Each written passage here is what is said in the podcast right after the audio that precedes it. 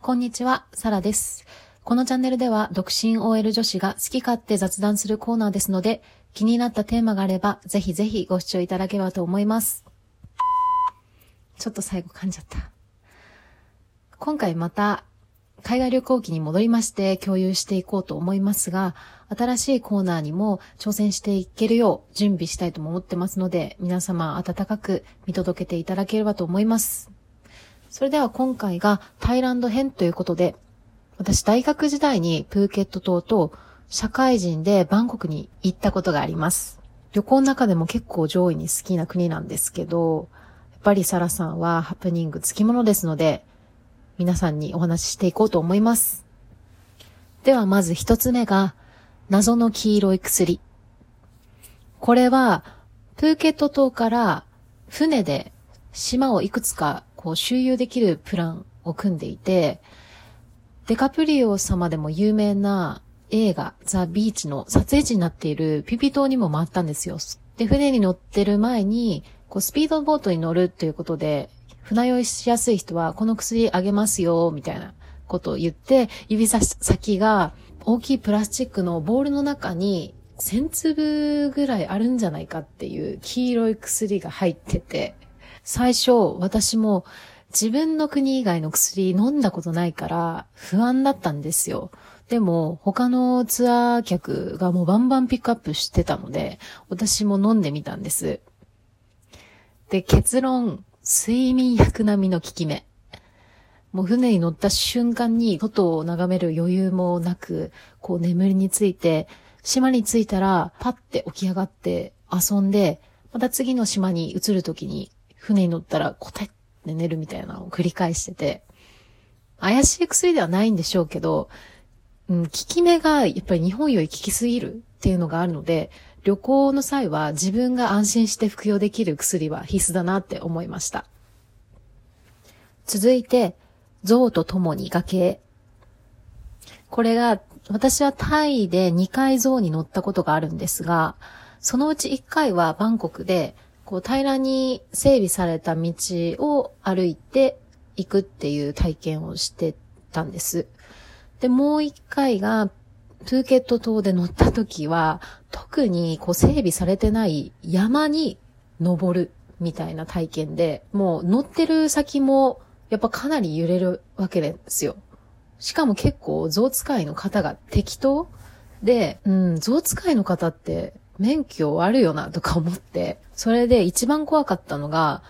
こう、どんどん登っていくと端の方がやっぱり崖になっていくんですけど、ゾウさんギリギリまでその崖のギリギリまで行くんですよ。で、こっちも怖くなっちゃって、助けて助けてって本気でゾウ使いに言ってるのに、ゾウ使い、笑って電車ですよ、私たちのこと。恐ろしいですよね。なんかどこまでが危険ゾーンかは多分象使いの方は知ってるからからかってると思うんですけど、私たちはその区別がつかないから、本当にあの上は怖い思いをしましたね。なので、スリルを味わいたい人なら、バンコクとかよりも少し地方のゾーンに乗ることをお勧めしますが、私の記憶のある限り、多分、サインをね、書いたんですよ。なので、やっぱ自己責任になるので、そこはもうしっかりと自分の自己責任を持った上で乗りましょ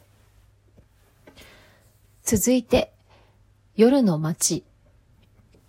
これ、タイの醍醐味と言ったら、夜の街もきらびやかで、すごい楽しいんですよね。で、これもプーケットに行った時なんですけど、まだ日本でそんなにプーケットが有名な観光地になっていない時だったので、全然日本人いなかったんですよ。夜にバングラ通り行って、まあ、ゴーゴーバーとかディープなバーに行きました。で、ニューハーフの方と写真撮りたいと思って、最初に多分5ドルぐらい払うと、潔く写真撮ってくれて、しかもなんか、おっぱいポロリみたいな。いや、結構衝撃ですよね。だからわ、あの、多分写真では私たちがその彼女の胸をこう隠してあげて撮るみたいな写真を撮りましたけれども、やっぱりニューハーフの方って女性以上にお美しくって、ダンスの見せ方とかも全然違うので、当時大学生だった私にとってはかなり衝撃的な感じでしたね、あの体験は。で、この先結局ハプニングには繋がらなかったんですが、最後、クラブに行って、外国人と交流してたんですよ。で、ドリンクご馳走するよって言われたんですけど、全く知らない相手だから、ドリンクを注いでるところをちゃんと見に行ってって姉に言われて、これは変な薬入れてないかとかなんですけど、もちろんそんなことはなく、結局楽しく遊んで、最後カンナムスタイル、当時めっちゃ流行ってたから、それ一緒に踊って終わったんですけど、どこにもリスクがつきものですよね。なかなかないとは思うんですけど、っぱり中には悪い人もいると思うので、リスクを想定して行動するっていうことは大切だなって思いました。続いて、私だけ男性スタッフ。これは、タイと言ったらやっぱりマッサージ。日本では安くてもだいたい1時間3000円ぐらいが相場なんですが、タイでは1000円でそれができちゃうんですよ。で、毎日行ってる時、最後に、こう、疲れを癒すためにマッサージを利用してたんですけど、友達とも姉とも行った時に、私だけ毎回男性スタッフが担当になるわけですよ。最初の方気にしなかったんですけど、思ったのは、私の図体がでかすぎるから、まあ、こいつじゃ、なんか力強く押さないと効かないんじゃないか、みたいな、思われたんですかね。うん、最後はいい思いだけして、本当にリラックスして終わったんですけど、先輩にその話をした時に、先輩は男性が担当になった時は、なんかいやらしい触り方をされたみたいなことを言ってて、その先輩が一人で行ってたっていうのもあるんですけど、やっぱり危険は隣り合わせなので、皆さん気をつけてくださいね。ちなみに私はその支払いの時にもうぼったくられそうになりました。最後は、重大な面接と被る。こちらは、マジハプニングです。あの、今後、旅行機でまた出そうと思うんですが、カナダに私留学をしてて、その、交換留学のための大学との面接が、このプーケットの旅行丸かぶりしてたんですよ。で、旅行を調整しろよって思う方いらっしゃるかと思うんですけど、一週間前ぐらいにこう、突如ポッて言われちゃって、まあ当時私はもう絶対に旅行はキャンセルしたくないので、面接できませんってはっきり言っちゃったんですよね。それと同時に、ああ、これで私の留学人生終わったなーとか思ってたんですよ。でも、でも、まあこれから自慢になっちゃうんですけど、学部長がこう、私の日頃の行いを見てくださってたので、なんとリスケしてくださって、もう普通だったら他の交換留学、他にも交換留学で行きたい方、たくさんいたので、その時点で落ちると思うんですけど、うん。